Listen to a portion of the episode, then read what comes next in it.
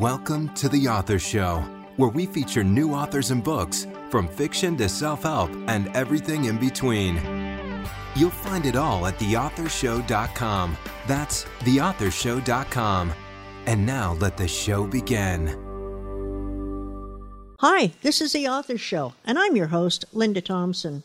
I love a good thriller, and today we're featuring a really good one in Jan Notzon's book, The Id Paradox. Jan takes us on a thrilling journey packed full of action and adventure. So let's learn more. Jan, welcome to the Authors Show. Linda, thank you so much for having me. It's great to be here. Jan, will you please give us a quick overview of the id paradox? Well, the id paradox is a story of three friends and the trauma they go through in life. And Jake, Artie, and Connors go on a canoe trip. They have a disaster. They're alone and starving, and the tension builds and builds until it explodes. And that unleashes the primal part of Jake, the id. And a lot of the story is about how he tries to accommodate that knowledge that he has the ability to kill. Where did you get the idea for Jake's story in the id paradox? I was an actor in a former life, and I had the great opportunity to play Richard III at Columbia University in New York City. And if you know anything about Richard III, he is the portrait of evil. He's a consummate sociopath. And I found playing the role really thrilling, liberating. And I wondered about being a method actor. I figured, well, I must have that character in me somewhere. And that's kind of a frightening thing to realize. And that's what Jake goes through. What does your book title mean in relation to your story? Ah, uh, well, the id, that primitive part that Jake experiences, realizes in himself, is probably the origin of evil. It's, you know, indulging that rapacious part of us that just wants, has no compunction about getting what it wants. But it's paradoxical in the sense that it seems to be a necessary part of us, an unfortunate but necessary part of us. Did you have a type of reader in mind while writing the id paradox? Well, anyone who loves adventure and who is interested in learning about or experiencing those issues of the primitive part of ourselves that just lashes out without any compunction. Jan, you've written three other novels. How would you describe your writing style? I just try to tell a good story. I try to create interesting characters in very extreme situations, and I do a lot of free associating out on my deck and just write whatever comes into my mind and then try to pull it all together into a, a narrative, a story that people will enjoy. You have a very interesting resume in that you are an author. You're also a playwright, and as you mentioned, you've worked as an actor. Do you have a preference?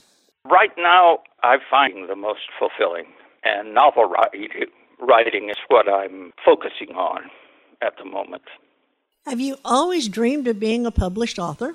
No, actually, uh, my dreams were being uh, an actor.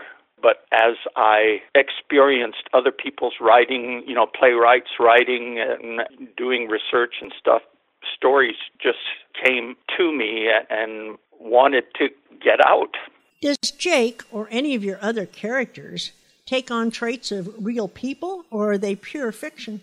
Oh, they're definitely taken from my experiences and embellished.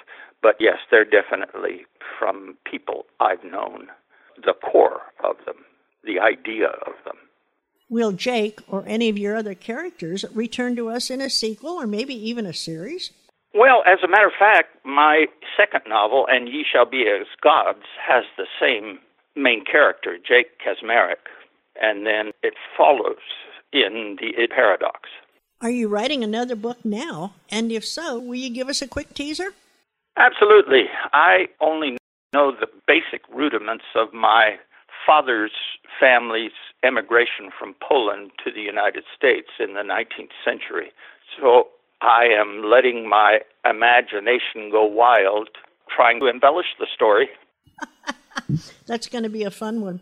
So tell me, Jan, your book cover is very interesting. The graphic reminds me of something not quite prehistoric. Who designed this cover and what does it mean to you? Well, I got a guy online, I think it was either Indian or Pakistani. He just contacted me and said, I do book covers. Uh, as a matter of fact, there is a primitive part. If you look at Jake's, Jake's in the middle, if you look at his shadow, that is the monster from Forbidden Planet, a monster from the id. Very interesting. So, what got you interested in the id itself, and how much research did you have to do to write a novel around the idea? Oh, I did a great deal of research, and I owe a great deal of thanks to Judith Lewis Herman, who wrote a fantastic book about PTSD and treatment of PTSD. And, you know, I read that. I read Wilson's book, Broken Spirits. I studied very carefully a book called The Fundamentalist Mindset. And, you know, I have studied and read psychology for most of my life, actually.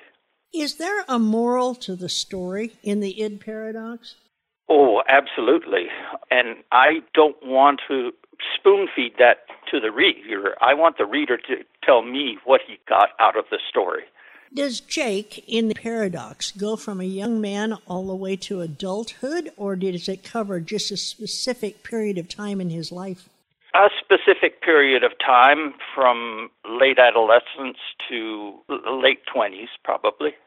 Jan, will you please read a short excerpt from the id paradox for our listeners? Linda, I am chomping at the bit to do that. Okay. This is on their ill fated in the Big Bend. We pulled around a sharp bend, and there was the giant roar, drowned out all other sound. Man, that sounds scary. I doubt beneath the clamor. Pull over, Jake, pull over.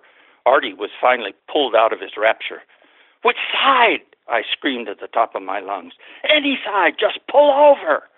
I judged that the Mexican side was our safest bet into the now raging waters to steer us to that scant piece of sand and rock. Connors, however, had not heard Artie's directive over the roar. What the hell are you doing, Jake? In confusion, he pushed off an exposed rock with his paddle to lead us back toward a mass of boulders and whitewater splashing murderously high. No, Connie! Artie screamed just above the thunder of the waters. But our work against each other sent the canoe widthwise into the first series of rapids. I managed to straighten us just enough to avoid our smashing sideways into a huge, sharp edged piece of cliff. The current, however, sloshed and teetered, spitting and whirling high above our heads with a deafening roar, spinning us fully around and banging us against the myriad underlying and above surface rocks. Thoughts were fleeting, helter skelter, prayers for deliverance, and moment to moment flashes of groping for anchorage. In the midst of despair, we were providentially whirled back again to be slammed into and crudely lodged between a massive boulder on our right and a mostly submerged piece of water-honed scree on our left. For a considerable time that seemed no more than a moment, the three of us, even Artie, just sat in a state of shock. No word was said, no glance exchanged. We were trembling, hard breathing statues. After what seemed an eternity, Artie at last came to life. Is everybody all right? He yelled above the blustering howl. As he turned back to me, I exhaled in a monotone. I'm, I'm all right. Connie! Connors turned his face, the color of the chalky residue at River's Edge. I think I'm ready to go home now. Oh my gosh, that definitely had me on the edge of my seat. Jan, where can we learn more about you, about your other books, and where can we purchase the id Paradox? Well, you can always go to my website, which is very simply jannotzon.com, all lowercase. And there you uh, have all of the connections you need to purchase my books, and you can read my blog, uh, and you can read synopses and reviews, uh, whatever you wish to do there. And Jan, will you spell your name in your website, please?